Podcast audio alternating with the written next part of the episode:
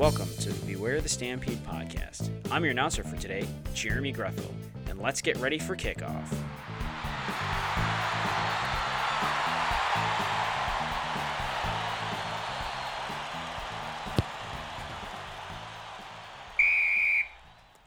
Thank you for joining me, Jeremy Grethel from Beware the Stampede, on this fourth podcast episode entitled Winner Winner Thanksgiving Dinner.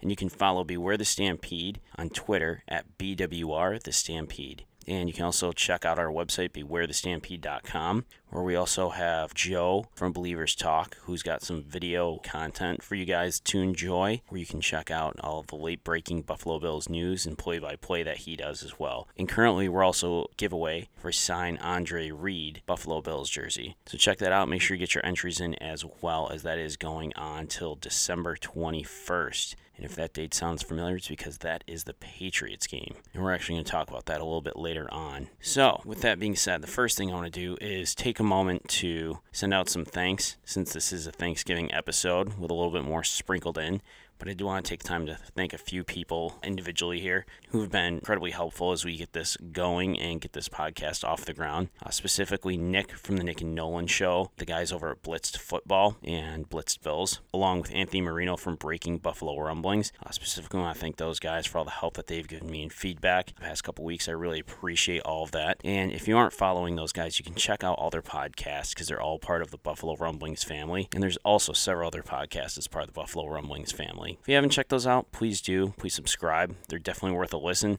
I think you'll be happy with the content that they're putting out. Check them out. Give them a follow. Appreciate it. Also, want to thank all of you out there for continuing to follow and support Beware the Stampede, however that may be. If it's through the website, Twitter, through subscribing to the podcast, which hopefully you are all doing while you're listening to this. I appreciate it. it. Gives me the opportunity to do something that I love and I enjoy doing and to continue to share my thoughts and views with fellow Bills Mafia. So thank you for that. I also want to take the time to quickly thank a couple of my close friends for all their help with getting Beware the Stampede off the ground. It's been about a two year project I've been working on as far as figuring out the logo, everything that goes into it, building the website, trying to figure out podcast, colors, you name it. They've been instrumental in their feedback. So, specifically, thanks Thomas J, Evan, and Liz. I appreciate you guys for everything that you've helped me out with in the decision making process as well. So, Thank you. Now, let's talk about some football. Thanksgiving is a great time to give thanks, and it was especially a great time to give thanks for the Buffalo Bills beating the Dallas Cowboys 26 to 15. It was a great game. It gave us the opportunity to watch our team on a special day,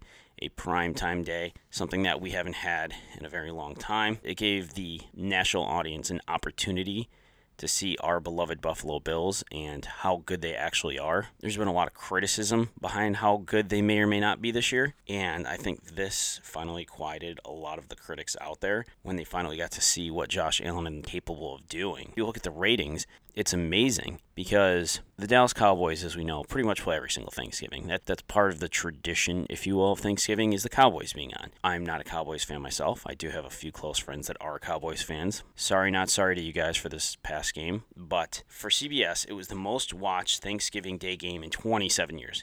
Okay. That's the first one. That sounds great, right? Gets better. It was the most watched regular season game on any network in three years and the broadcast averaged 32.54 million viewers on Thanksgiving Day, and it was the Buffalo Bills versus Dallas Cowboys. Now, Cowboys fans are probably always watching them play. That goes without saying. I mean, if your team's on, you're probably watching them. And since the Cowboys always play on Thanksgiving, it is safe to assume that the majority of people that tuned into that game were either people that really hate the Cowboys, like a lot of people that just watched maybe the Patriots game because they want to see them lose, which I did do tonight. This is actually being re recorded. Uh, I had this recorded earlier, I was actually editing the episode, and then decided with the games being on late tonight, I was going to cut and re edit everything because I had to watch the Patriots game. My wife was very surprised I was actually recording and watching the Patriots game. I think she was a little worried. I just needed to check out the competition. Glad I did, and we'll get into that later. But back to the subject. It's safe to assume that most of the fans watching this game or tuning into this game were probably Bills fans because the Cowboys fans are always going to watch, so the Cowboys ratings should be fairly flat. You're not going to get a big swing one way or the other. You've got to assume that that swing is going to be based on the competition that they're playing, and in this case, the Buffalo Bills this year. So it's safe to assume either there was a huge increase in Dallas Cowboy fans all of a sudden the day of Thanksgiving, and they had to watch the team, or Bills Mafia was in full effect and everyone was rolling in droves to watch our team play on Thanksgiving Day, which is my theory, along with a lot of people that were out there that probably wanted to see the Buffalo Bills because we are a small market team. We're not broadcast nationally. This was the first opportunity for a lot of the national media to get a look at the team, see what we've been looking at for this past year. Finally, see Josh Allen, how he's progressed. And man, did they put on a show for everybody. It was impressive. And I don't think anyone that is a Bills fan that watched that game was disappointed. Certainly, there were things we could fix, there's things we could work on, there's adjustments to be made as always. But I think overall, you have to be happy with what happened. You've got to be happy with the result. I mean, we walked away with a 26 to 15 win in Dallas on Thanksgiving. You know, especially after that first drive where they drove down the field, and then of course Jason Witten, being Jason Witten, catches the touchdown pass, and they're up seven nothing real quick. I'm not gonna lie, I was actually a little worried at that point. I was actually very worried. You know, they let Dallas kind of march down the field, and I was concerned that this could turn into a shootout, and I didn't want to get down. I didn't want to go down that road. You know, this is a team. While we played well and we have played well, I still worry about if it turns into a shootout game, how well we can keep pace. You know, if we get to the point where we've got to start putting up 30, 35 points, I'm not incredibly confident how well we're going to be able to do that.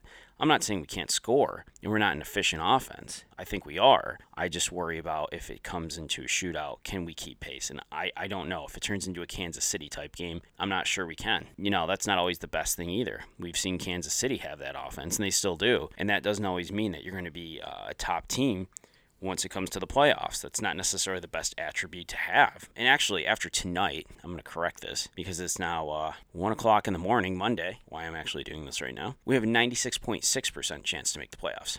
After everything is said and done today, yesterday, I guess, with all the way the games have played out, we have a 96.6 chance to make the playoffs. So, the next two weeks are going to be really interesting because, at least the next week, for the Patriots because now that they've played the Texans and they've lost, they still have to go play KC. And after watching the Texans game, I'd be really worried if I was the Patriots. I don't like their chances against Kansas City. And I'm not saying that because I'm upset about that. I'm happy about that. I think that's great for the Bills. That puts us in a good position because right now we're a game back of the Patriots. And Kansas City is a team that, as we know, can put up points. I mean, certainly against the Texans, they were overmatched. I mean, that was clearly evident watching that game. Tom Brady was really starting to lose his cool, starting to struggle with his emotions. And I get he's a fiery guy. He was having a tough time on that sideline you get a team, and the teams that they've struggled with are more mobile quarterbacks. And Patrick Mahomes is not Deshaun Watson. He's still a mobile quarterback. He's not Lamar Jackson, but Josh Allen's a mobile quarterback. He's a dual threat quarterback. You know, no matter how you slice it, he's not the fastest quarterback out there, but he can run. Which, by the way, if anyone did see the Patriots game, if you've gone back and watched or you caught the highlights this morning, whenever you got up, it was amazing to see Tom Brady run. I just want to say that for a second. I know the guy's older, and I'm not saying I'm faster than Tom Brady. But to see him take off running, I, I swear to watching that game in slow motion for a minute. It was just, it was almost painful for me to watch that. But his longest rushing attempt of the year, 13 yards. Uh, I guess prior to that was two yards. So on that note, though, you got to give credit to their offensive line. Uh, clearly, they do a pretty good job keeping him in the pocket, and certainly he's not a speedster. But you can tell mobile dual threat quarterbacks give the Patriots a lot of trouble. And the Patriots had trouble to begin with when we played them the first time we just threw four interceptions and had a lot of miscues in that game. So it's going to be interesting to see. Patriots are, I honestly think, in some trouble. They're not as good as they as people think, especially after watching the Houston game. I mean, yeah, they've won 10 games, but they're going to have a tough time against Kansas City. I'm telling you right now. And I would not be surprised to see Kansas City beat New England. Again, talking about Josh Allen. You know, Allen is 11 and 4 in his last 15 starts. So this guy's not getting the credit he deserves. Against the Cowboys, he had 231 yards, 79% completion, one touchdown pass, and a rushing touchdown with 120.7 rating. Not to mention, and I don't think a lot of people know this statistic, but he has an NFL best streak of two plus touchdowns in eight straight games. And that's also a new franchise record, which is actually really amazing. When you think about that, think about Jim Kelly and the K Gun offense and how good they were in the 90s that Josh Allen owns that franchise record of eight straight games with two plus touchdowns. That's amazing. So, way to go, Josh Allen. I mean, that's pretty impressive already. If you also take a look at Josh Allen, the way he plays, he's a gritty guy. And one of the things I really loved is and it shows it is the play that he had the quarterback sneak and he fumbled the ball in the pile and he dug into the pile, pulled it out, and grinded out the two yards that he needed. He didn't need two yards, but he managed to get two yards to get the first down. And we've all been concerned, at least I have, and I know this has been discussed about his lack of ball security when he's rushing. But for him to dig into the pile, pull that ball out, and still make the first down was impressive. I mean, that just shows a true drive to succeed. I mean, that's a play where you could just say, "Well, I fumbled it. Whatever, it's in the pile. I'm done," and that, and just kind of give up on the play. And he didn't. You know, he knew he made a mistake, and he still went after it. Now, you got to be careful. Obviously, in some cases, that's not always the best course of action. You got to make sure you're not getting yourself killed. Um, certainly, we need him, and he's a major piece of our offense and our success. But it's good to know that he can still get in there and scrum when he needs to. You know, Josh Allen's really a great fit for Buffalo. I think Buffalo's a great fit for Josh Allen. He's one of those guys. He went to Wyoming. You know, we all know his backstory. Basically, no college wanted him, recruited him. Ended up playing in junior college, went to Wyoming, and he ended up in Buffalo. And there were a lot of criticisms about, you know, his talent, his ability to succeed.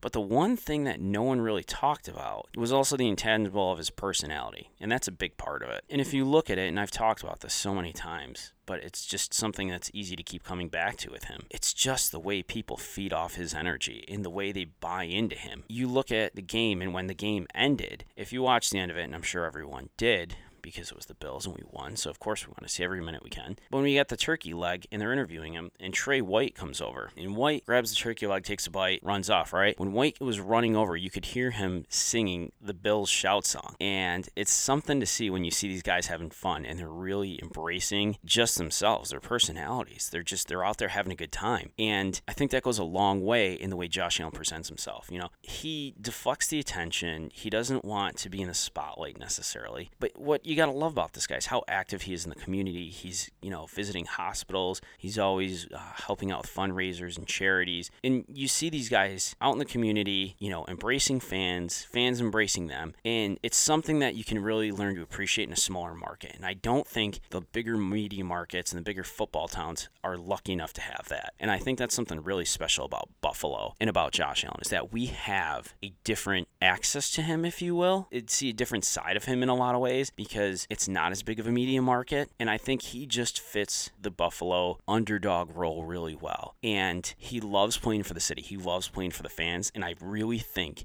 I truly believe he loves being here. And that's that's something special. Not every player is always thrilled to go to Buffalo, but what I am saying is I really think Josh Allen loves it. I think he loves the opportunity. I think he loves proving people wrong. Everyone wants to prove people wrong when they say he can't do something, and he is. It's something fun and exciting to see with him. And I think it's just going to continue to get better as it goes. You know, that team loves him. I mean, you look at Cole Beasley, and Cole Beasley even said, I'm not much of a fighter, but I'll follow him into a bar fight any day. Now, granted, I don't want to see Cole Beasley in a bar fight. Uh, I would be worried about that. He's not a big guy. I'm not a big guy either. I'm not really looking for a bar fight either. But yeah, I'd follow Josh Allen into a bar fight too. A, because he's bigger, and B, because it's Josh Allen. But, you know, obviously he's there for his quarterback. He would back him up. And that goes a long way because when you're out there and you're the leader and you're the quarterback and your guys are ready to follow you into something, anything, because they believe in you, that means a lot. And those are the guys that when their backs are against the wall, they're going to pull out performances that they may never have. And you just raise the whole quality of the team. You know, Cole Beasley had a great game. Speaking of Cole Beasley, six catches for 110 yards and a touchdown. Go when you got back to Dallas to show them what you could do. Beasley, I think, has been really under the radar as of late. He's actually had five touchdowns in the past seven games. I think that's actually gone pretty unnoticed because John Brown gets the majority of the attention. And actually, what's really cool too is Brown and Beasley both have over 50 catches now in the first 12 games.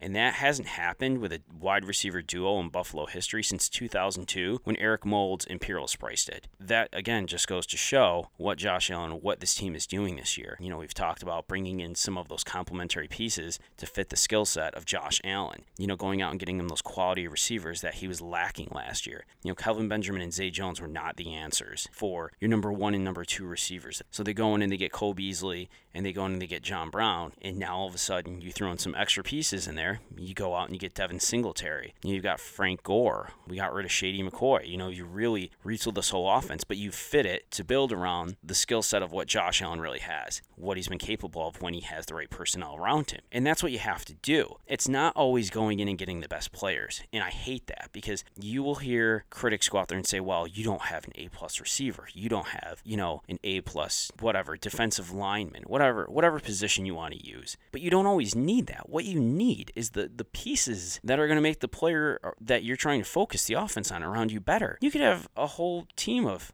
a plus players. But that doesn't mean they're going to fit together. Is because you have the skills doesn't mean it translates into production. That's the thing. Natural ability is great to have, but it doesn't mean anything if you can't get the results out of it. So you have to figure out what are you looking for? And is it you want the A plus receiver out there you know, who's a 10 out of 10, who you can maybe get 12, 13, 14, 1500 yards out of. But is he going to be a problem in the locker room? Is he going to create more issues than he's worth? And is he really going to put up the additional production you're expecting? And there's no guarantee of that. Or do you go look for guys that are going to complement the skill set of who you're trying to build your team around? And ultimately, that's what you should be doing. I mean, I'm glad we didn't go after AJ Green. I mean, for a lot of reasons. One, he's still hurt, but B, I didn't necessarily think we needed to give up a lot of draft capital to get him or cap space. I mean, we've got nine draft picks and $90 million on the table next year. That's a lot of money. You know, we've got some free agents we have to look at signing. You know, we've got guys we can go out and draft, and we've built through the draft, and we've gone and gotten veteran guys that are quality players. We've put ourselves in a good position for success going forward, and it just goes to show it's not always about having the, the player with the most talent, it's about having the right players and the right fit in the right personality of what your team is. And I think that's what this team is starting to find out is what their personality of the team is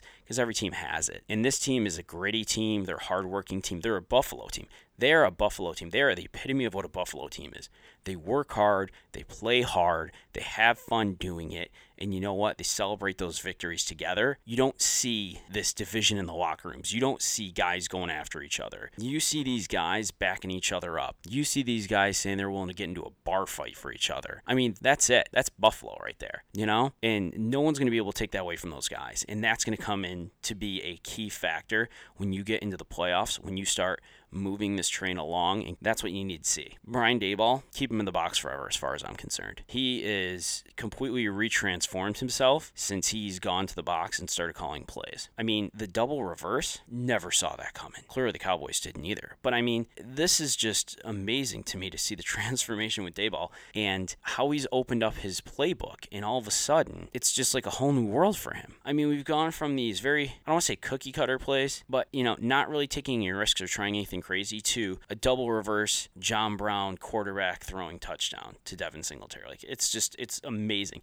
And that was an exciting play. I mean, I pretty much lost my marbles when I saw that. I just that was that was fantastic. And it, it's really awesome to see him utilizing his personnel in all these different ways. And you can tell he's becoming more comfortable with himself and the team he's got around him the past couple weeks. And it's ever since they had that talk about playing fearless. And he's gone up to the box and you've seen this team really reinvent itself offensively. And it just becomes more fun to watch week after week. It's going to be interesting to see how that continues. Defense looked great. I have uh, some criticisms, not a ton. I mean, sacks wise, they've been doing great. The last three games, they've had seven, four, and three sacks. Ed Oliver has just really stepped up lately. He was benched four games ago and responded fantastically. Got four sacks in the last three games. He even had that strip sack against Dak Prescott, and that was fantastic to see. He's got five sacks, which is the fourth most among rookies and seventh among defensive backs. So, you know, Oliver's starting to become the first round pick that we were hoping for. Uh, he's emerging pretty quickly. Cody Ford has done a great job as well. He's really stepped up his game lately. I mean, been quite the force on the offensive line. And that was something I was curious to see how that whole offensive line was going to fill out as far as trying to figure out, you know, what was going to happen, moving guys around, injuries. And they've really fixed that and really gotten, I think, a comfort level with where guys are, what, you know, what they need to be doing. And it's started to show just in the production. You know, Josh Allen has been, for the most part, upright. He did take some some hits this past game. He was sacked four times. He was only sacked two times in the previous three games. So they did have a little more problem with the Cowboys and keeping Josh Allen upright. Certainly something that they do need to focus on, but still, nonetheless, it was a good performance, and that's something they just need to continue to work on. Clearly, that was uh, just an outlier game, hopefully. A couple things I am worried about. I hate going back to this because I hate hashing this out about Hauschka. I don't know anymore. I thought he had everything figured out. I really did. And I hoped he did because we're paying the guy, we just signed him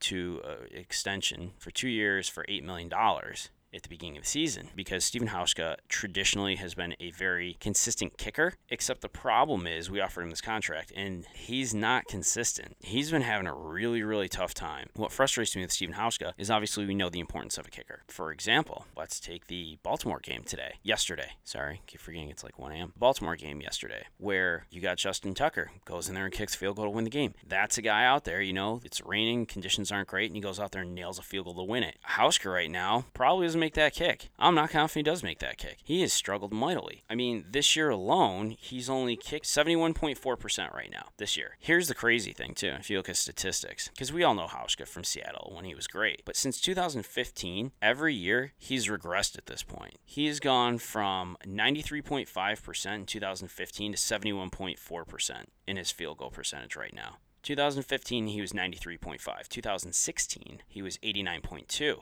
2017, 87.9. 2018, 78.6. This year, 71.4.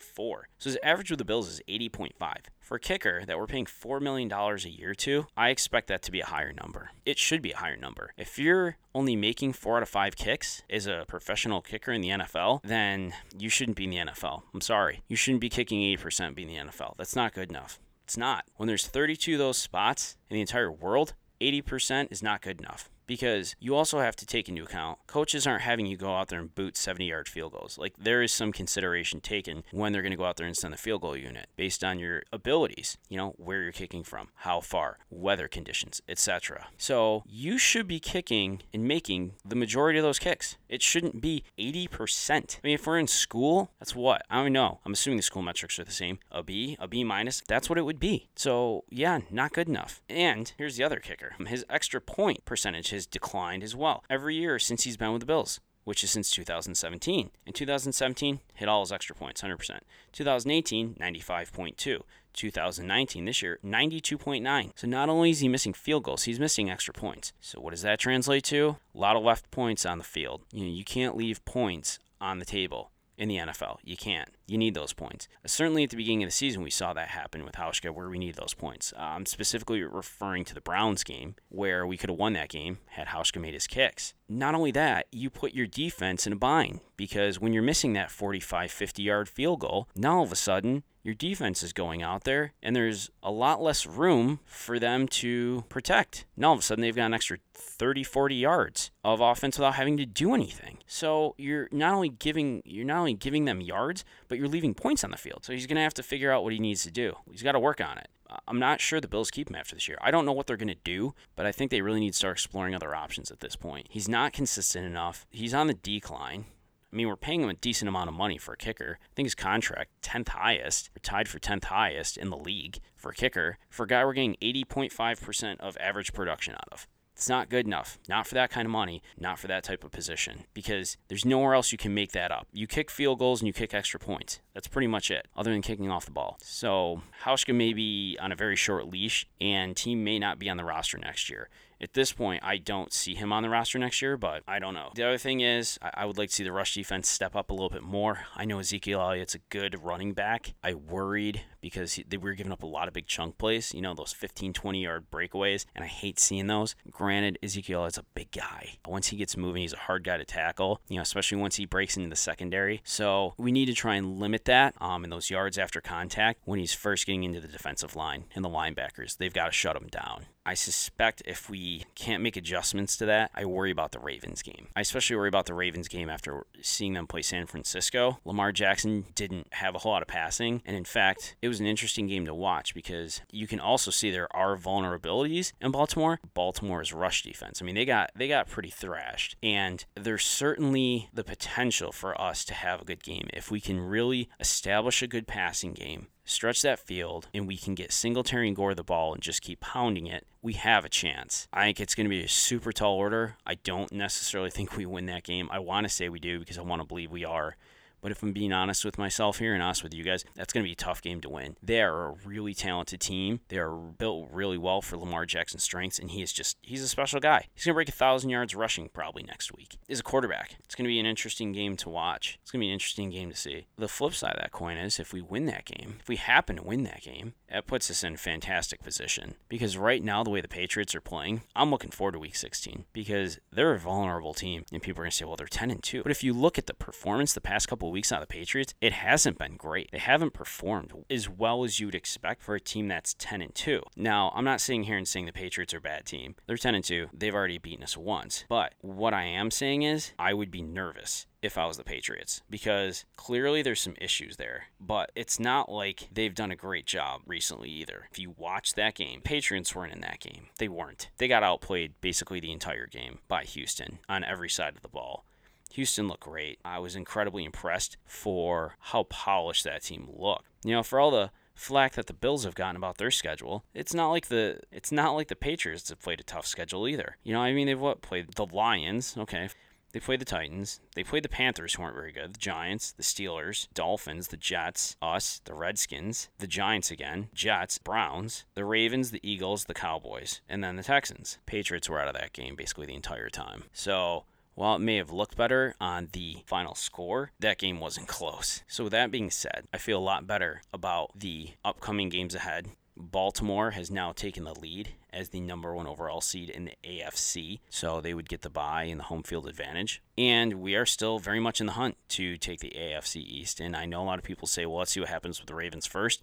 If we lose to the Ravens, I'm in no way going to, again, panic. I'm not going to jump for the lifeboats. I'm not concerned because that's a game that's going to be tough to win anyway. And it's against the number one team in the AFC right now. So if we lose that game, and that's certainly a possibility, I'm not crying over spilled milk there. I'm going to be disappointed if we don't put up a good game. If we go out there and we just play like garbage for whatever reason, and the Bills just can't do anything right for whatever reason, I'm going to be very frustrated because they have potential. They certainly can keep themselves in this game, and it's still a winnable game. The hardest part is, and we saw this with San Francisco, is how do you stop Lamar Jackson? And no one's figured that out yet. It's possible to do, it's always possible, but it's just finding the recipe for it. So until somebody does that, it's going to be hard to stop this guy. And maybe it's not this year, maybe it's next year. Maybe these guys are going to be the Super Bowl matchup with the Niners again, like they talked about tonight. I don't know. Who can say? I don't think it's the Patriots right now. I'll be honest. I don't see it. Might be wrong. But after watching that Houston game tonight, you know, wasn't super impressed with the way they played the Cowboys. I don't see them as a Super Bowl contender, and that's fine. I don't want them to be. I'd prefer it be us, or anybody else for that matter, quite frankly, than the Patriots. Just anybody else.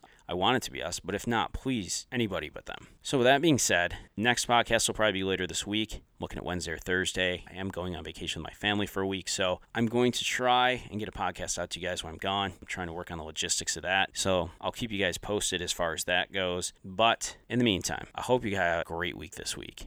We'll talk again soon. Hopefully, everyone enjoyed their hashtag stress free Sunday because we already won on Thanksgiving and took care of business you know what? Nine and three, we're in the fight very much, especially after Houston took care of the Patriots. So my hats off to you, Houston. Thank you for that. You've opened up the door for us a little bit more here, and now we just need to continue to take advantage of it. So in the meantime, till we talk again, go Bills and beware the Stampede.